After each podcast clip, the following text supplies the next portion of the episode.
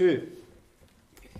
Hebrews chapter 2 and verse number 11 For both he that sanctifieth and they who are sanctified are all of one, for which cause he is not ashamed to call them brethren, saying, I will declare thy name unto my brethren, in the midst of the church will I sing praise unto thee. And again, I will put my trust in him. And again, behold, I and the children which God hath given me. For as much then as the children are partakers of flesh and blood, he also himself likewise took part of the same. That through death he might destroy him that had the power of death, that is, the devil, and deliver them who through fear of death were all their lifetime subject to bondage. For verily he took not on him the nature of angels, but he took on him the seed of Abraham.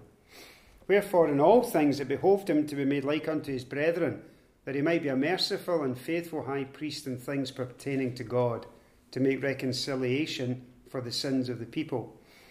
For in that he himself hath suffered being tempted, he is able to succour them that are tempted. Now let's just recap and get the flow of thought then as we've had it in this section. We've seen that he's picked up again after the warning section in verse 1 down to verse number 3. He's picked up again in verse 4 this theme of the superiority, the supremacy of Christ. And in particular, he's speaking about the supremacy of Christ in relation to angels.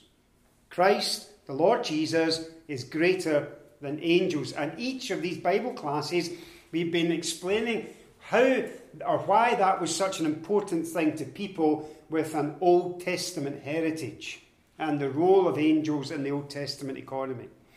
So when you come to this section, you discover this that he starts to teach that as a man, the Lord Jesus, the world to come is being put under his dominion, not under the dominion of angels. And we saw that the other night. And then we saw the flow of thought that whereas Adam, the first man, failed in his dominion, Christ is the perfect man. And he had to become a man to restore the dominion that Adam lost. And then, from the bit that we've read now, from verse 11 and verse 12 down, we discover that he expands that thought.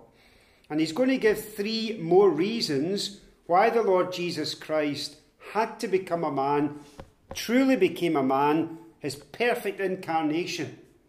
So, as a man, he will have dominion over the world to come. That raises the question was he a real man? Yes, he was. And we're going to see why it was the case. Three reasons tonight why it was important, in fact, why it was essential that he should take on manhood. So, first of all, we come to verse number 11, and it's the subject of sanctification. For both he that sanctifieth and they who are sanctified are all of one, for which cause he is not ashamed to call them brethren. Now, he's spoken about in the previous verse, in verse number 10, about the Lord Jesus as the one who is bringing many sons unto glory. He's also called him the captain of our salvation, of their salvation. So he is the one who's bringing us, many sons, to glory. He's saving us. Now, in order to do that, he had to become a man, and as a man, he is not ashamed to call us brothers, brethren. Truly became a man. So it says, He that sanctified, and that's the Lord Jesus. That's the one who puts the believer on the path to glory. That's the one, as I mentioned, who's the captain of our salvation. He's the leader of our salvation. And through the ministry of the Holy Spirit, He is leading us on what some people call the sanctification road. It's a life. It is that He sets us apart to God, and then He's continually setting us apart to God until finally we arrive in glory. Someone has put it this way finally into glory, where all through the ages will grow more and more like the Lord Jesus. We will never become him in an absolute sense, but we will be like him. There are certain things about Christ which are unique to himself. So he says he's the one who sanctifies. Then he speaks about they who are sanctified. Now that's us, that's the saints. So Hebrews 10, for example, verse 8 to verse number 10 says this Sacrifice and offering and burnt offerings and offering for sin thou wouldest not, neither has pleasure therein, which are offered by the law. Then said he, Lo, I come to do thy will, O God. He taketh away the first that he may establish the second, by the which will we are sanctified through the offering of the body of Jesus Christ once for all. Now, Westcott points out that the present tense in, these, in this verse, the present tense participles, mark the continuous personal application of the work of Christ. So he's the one that sanctifies. We are the one who are being sanctified, being saved, being set apart, being taken to glory by the captain of our salvation. Now he says this about he who sanctifies and those who are sanctified. He says, We are all of one. We are all of one. Now that literally means out of one. Common source is in view. Now, some of your Bibles interpret this in their translation. For example, the New American Standard would indicate that the common source is God the Father. So they would speak about the fact that we are born again. We are children of God, just as the Lord Jesus is the Son of God, and speak about the common source, the fatherhood of God. I don't think in the context that's really what it means. In what way are we all of one in this context? Well, he goes on and tells us, for which cause he's not ashamed to call them brethren, brothers, family, the context is favouring, in my view, our common human nature that the Lord Jesus took on in his incarnation. The main point is just this Jesus had to come down, the Lord, the Son of God, had to come down and become a man in order to die. We've seen that. In order to taste death for every man. The contrast is not so much our change, but his change. So it says this he that sanctifieth and they who are sanctified are all of one, and on that basis is not ashamed. For which cause? Because we have the same source. The Greek word for brother means from the same womb, from the womb of humanity. And this oneness is established now by three Old Testament quotes. So this might seem a bit of a technical point, but it's an important point. It's just this that the Lord Jesus and us have now something in common, whereas before we had nothing in common. He was divine. Before his incarnation, he was in the glory. He was not a man. There was so little we had in common. But now, in his incarnation, he has come down as the captain of our salvation to lead many sons to glory. And he's the sanctifier and now he's not also ashamed to call us brethren. He came right down to where we were.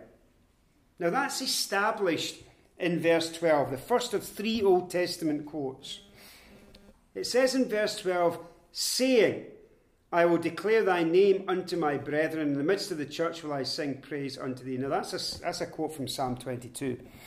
And that great messianic psalm and you've got a picture of the Lord Jesus Christ in the Old Testament, prophetically calling saints brothers. It's the most messianic psalm, I think, in the Bible.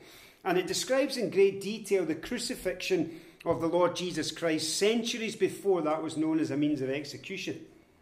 The Lord Jesus cites from the psalm, as we know, on the cross when he says, My God, my God, why hast thou forsaken me? The psalm describes the mocking, describes the physical suffering and torture of the Lord Jesus, describes even the gambling for the Lord's clothes in great detail. But it also speaks about the resurrection of the Lord Jesus as well. So, not simply the idea of his death and of his suffering, that is there, but also his crucifixion and his resurrection. In fact, when you get to Psalm um, when you get to Psalm 22, verse 21, that section ends with the cry, Save me from the lion's mouth. And the confident affirmation comes back, From the horns of the wild oxen, you will answer me. There's the radical change of triumph at the end of that psalm. So he says in the psalm, I will declare thy name. Now that refers to God's character, his attributes, his grace, his mercy. In the midst of the church. Now, that's the Greek word ecclesia, actually, but of course, the New Testament church isn't in the Old Testament. So the word really is in the midst of the congregation will I praise thee. And this quote is establishing in the Old Testament a prophetic passage, seeing the Lord Jesus post resurrection with joy amongst those he calls brothers. So we see it anticipated in the Old Testament. One writer said this, Wuest says this. The writer to the Hebrews quotes this statement not for its contextual value, but only to give scriptural verification to the statement in verse number 11 that he is not ashamed to call us brethren. We see it in the Old Testament. And then there's two further quotes in verse 13 to establish it. From Isaiah chapter 8 and verse 17, which is the messianic, one of the messianic sections of Isaiah, because in chapter 7 and verse 14 there's the familiar prophecy about the virgin bringing forth a son. His name should be called Emmanuel. Chapter 9, verse 6 For unto us a child is born, unto us a son is given.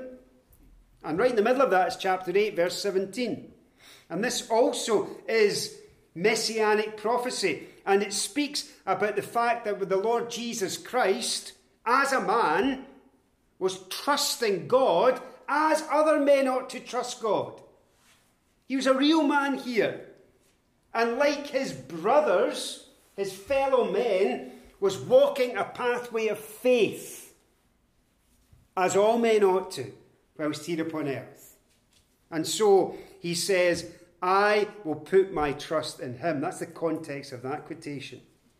And then the last quotation is in verse 18, and again, you see, he makes a different point, and he is identifying himself with those he came to save.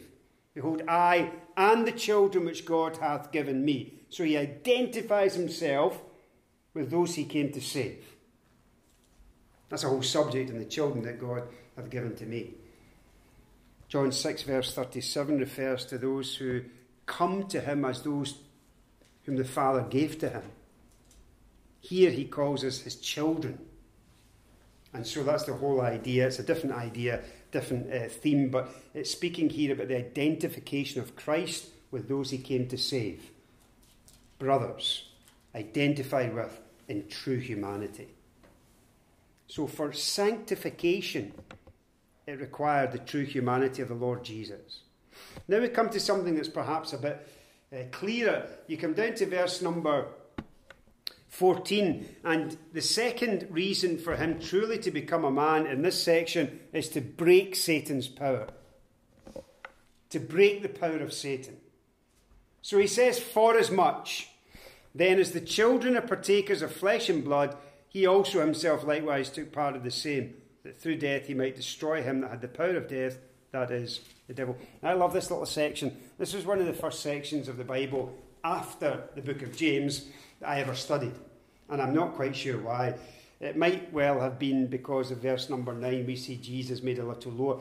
But this whole section, I remember I had a wide margin Bible, as I do here, and I had one of these little pens, rotring pens, and I remember putting little annotated annotations around about the text.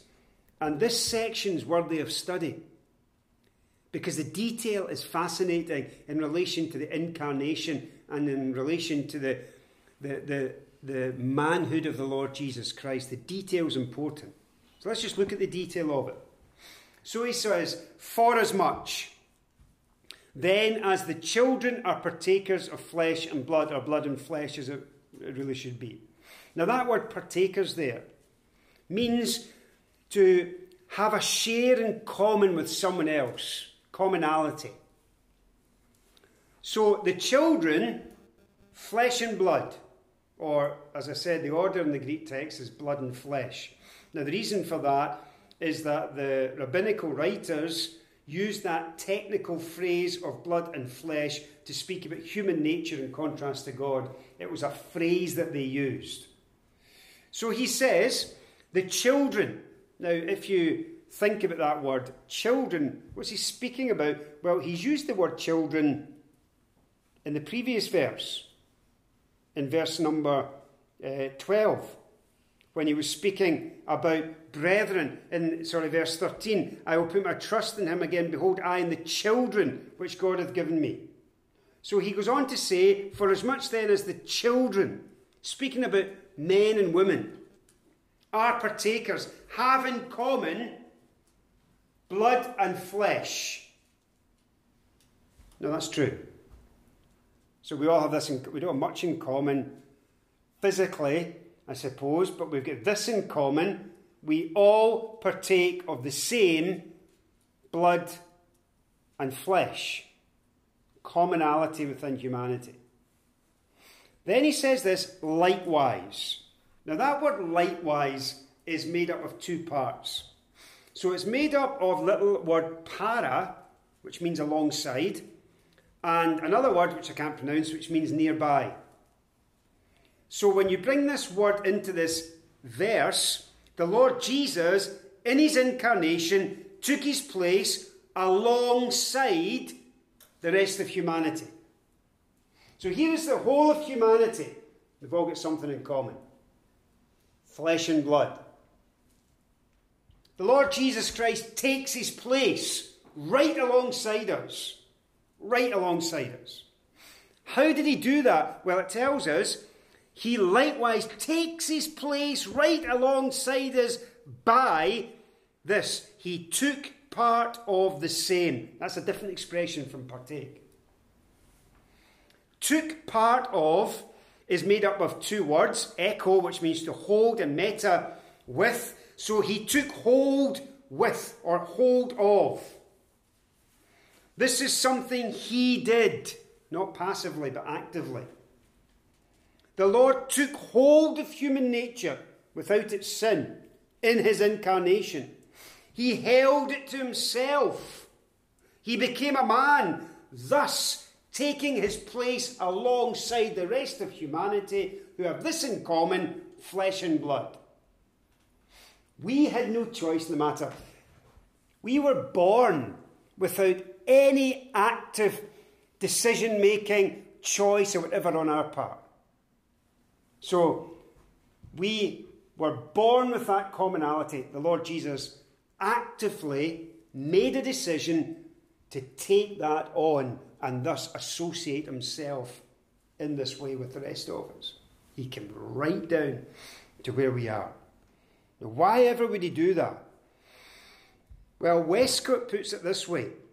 He says that partakers marks the characteristic sharing of the common fleshly nature as it pertains to the human race at large. Whereas, took part of speaks of the unique fact of the incarnation as a voluntary acceptance of humanity. He deliberately became a man. Now, the reason why he became a man, we've seen, was that he might die. The reason why he needed to die is that through his death and resurrection, here in this context, he was able to accomplish something that otherwise could never be accomplished, which was to break and diminish the power of Satan and Satan's greatest weapon. So it says in the verse, follow the, the, the, the, train of thought.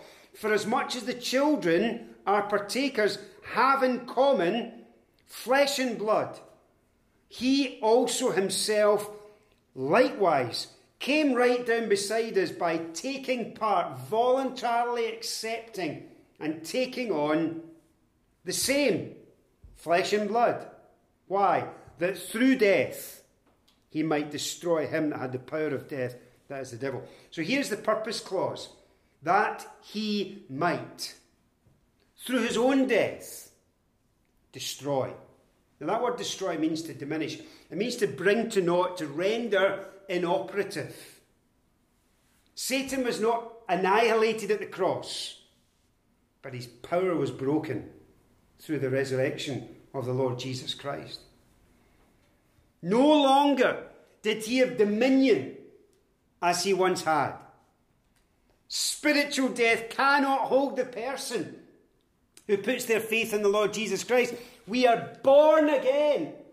Before we are saved, we're dead in trespasses and sins. Once we are saved, we are made alive. We are quickened. We are brought to spiritual birth and life. Death cannot hold us. Physical death cannot keep the body in the grave any longer, as it once did. The resurrection of the Lord Jesus Christ produces, provides the believer with eternal life and also the guarantee of his resurrection. The power of death's broken. Satan had that power. He had a sovereignty, he had dominion over man with his power of death. And look at verse 15. As a consequence, he is able to deliver them who, through fear of death, were all the lifetime subject to bondage. So we're no longer in fear of death. Not in its ultimate sense. We may fear dying, but we're not in fear of death itself. Because death has lost its power. This is the difference between the funeral of a Christian and the funeral of someone who's not a Christian. This is the great hope of Christianity. That the act of dying and dying itself is traumatic and painful, but death itself holds no fear for the believer. Its power has been broken. It's not the end, it's not just the unknown. And it's all traced back for the Christian to the fact that Jesus Christ came and was born and died as a man, a true man, and rose again from the dead and broke the power that Satan had in death once and forever. So it says here that we are delivered who through fear of death were all our lifetime subject to bondage. That's what death does. It binds an individual causes us to be fearful. But that no longer is the case for the Christian. And so it says here that he has delivered them who through fear of death were all their lifetime subject to bondage. And then he begins to summarize this bit. And he says in verse number 16, For truly he took not on him the nature of angels, but he took on him the seed of Abraham. Now that expression to take on isn't referring to taking something on as if you're going to wear something or bear it.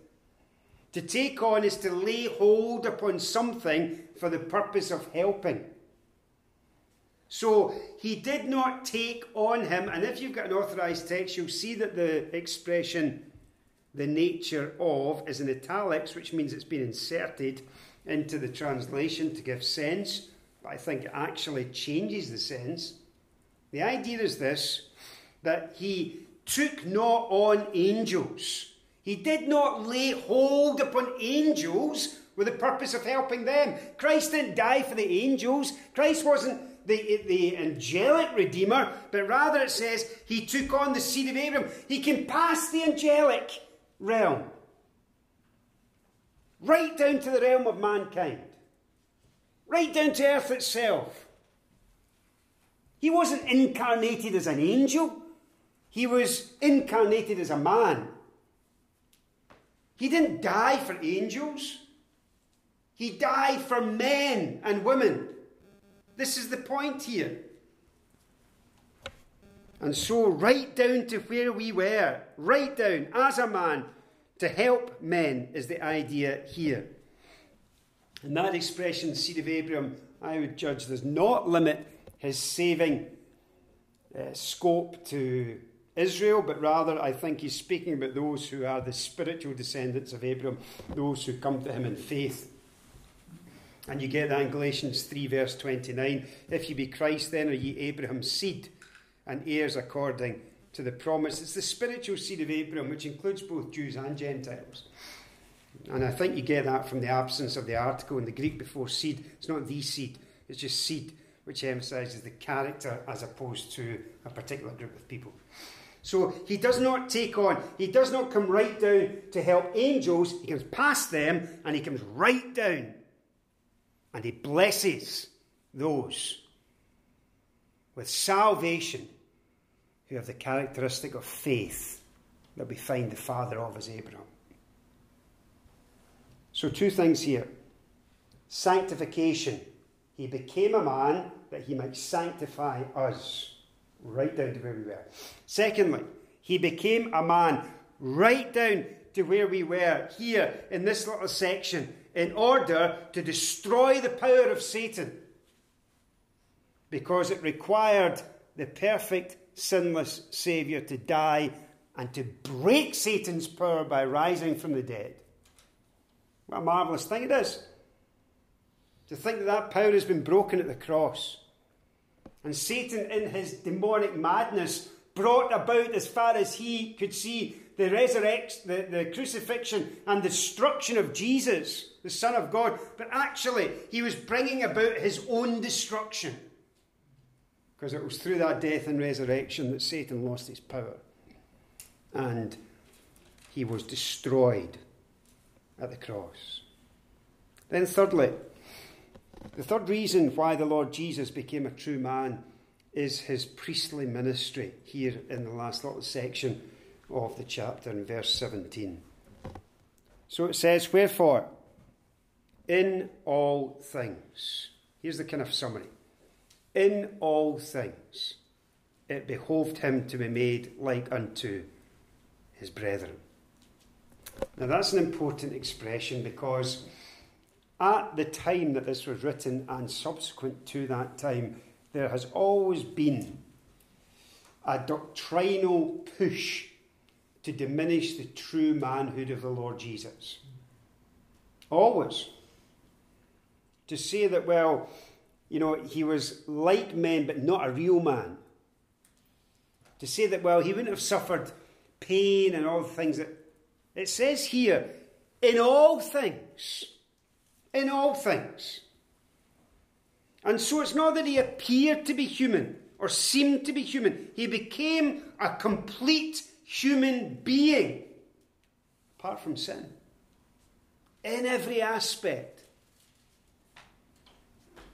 You see, his body functioned as a human body was designed to function.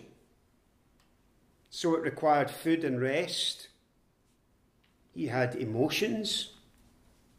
There were limitations. His body was not omnipresent. He was in his body in one place at one time, not two places at the same time. There was a proper humanity taken on by the Lord Jesus.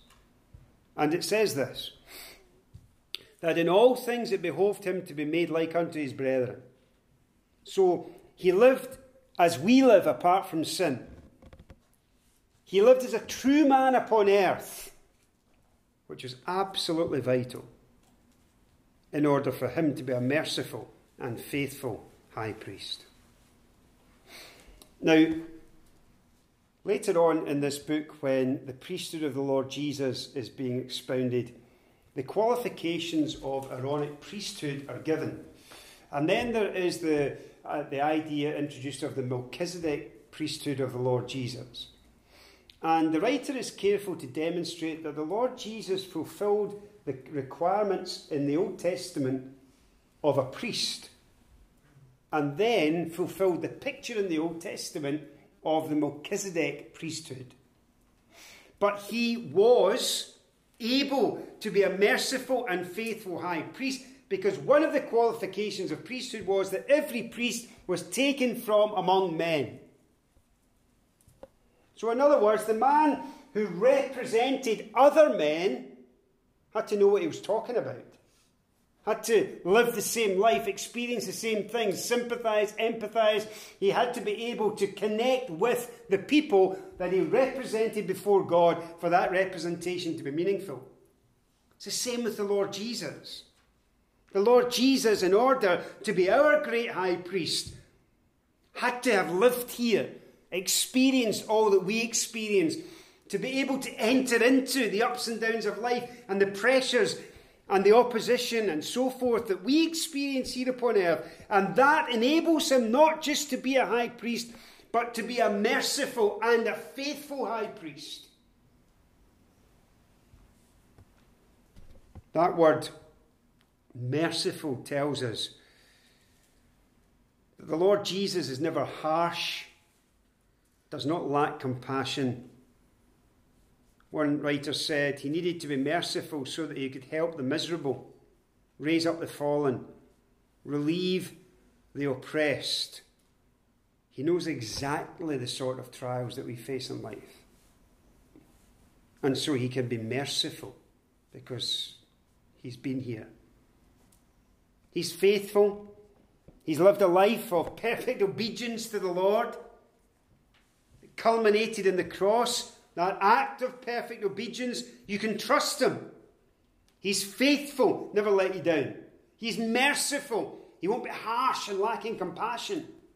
He's perfectly qualified to be our great high priest because he was here as a man upon earth. Well, it says that he is he might be a merciful and faithful high priest in things pertaining to God to make reconciliation for the sins of the people. Now that takes us to that particular role of the high priest in the Old Testament in Leviticus chapter 16 in the Day of Atonement. And you remember that day when, in a very symbolic fashion, the high priest represented the people before God. And there was a great number of, of regulations and ceremony. And the high priest had to go in before God with sacrifice, with blood. Atonement had to be made. And he represented the people before the Lord. We've been pointing out quite often in recent times that when you come to the offerings in the book of Leviticus, none of these offerings, in terms of sin and trespass offering, peace offering, burnt offering, meal offering, none of these offerings dealt with the deliberate, intentional, and known sin of an individual. It was unintentional sin. It specifically says it sins of ignorance Sins that you didn't know but discovered or didn't mean, and then you wanted to confess. But what about all the rest of the sin? What about all the rest of the transgressions? Well, as a nation, on this day, these were the issues that were coming before the Lord. A sacrifice was made, and you've got the scapegoat and so forth, and the, the, the goat upon which the Lord's lot fell. And there was going to be sacrifice and there was going to be atonement made. It was the day of atonement for the nation. And it required the high priest to go in. Well, he first of all to make atonement for the place and then for himself, but it required him to be able to go in representatively on behalf of the nation. Lord Jesus Christ, our great high priest, the one who's merciful and faithful because he had been here as a man and lived here and could represent us before God. But more than that, he was able to make reconciliation for the sins of the people. Now, this isn't really the word reconciliation, even though in the authorized it's translated as such. The NIV translates it as atonement, which again is not the best. The RSV is expiation, the ESV is propitiation, and it would appear that propitiation is the idea here to make propitiation for the sins of the people. You know, in very simple terms, the word propitiation speaks about the turning away of God's wrath as a consequence of a righteous sacrifice. The appeasement of God on a righteous basis. When you think about atonement, atonement is very much linked with the Old Testament. And in the Old Testament, the word atonement appears time and time and time again and on the basis of animal sacrifices that anticipated the propitiatory sacrifice of Christ, the once for all sacrifice of Christ, there were these temporary offerings which were frequently offered, regularly offered, that could never put away sin, but that covered over sin.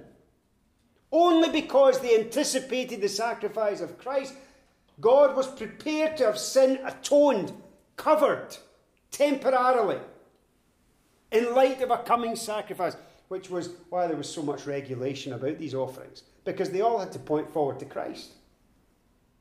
They all had to anticipate Christ and his sacrifice, which is why you can then reverse it, go back to the offerings, and learn about the sacrifice of Christ in the typical teaching, in those pictures and anticipatory sacrifices, because they had no value in themselves.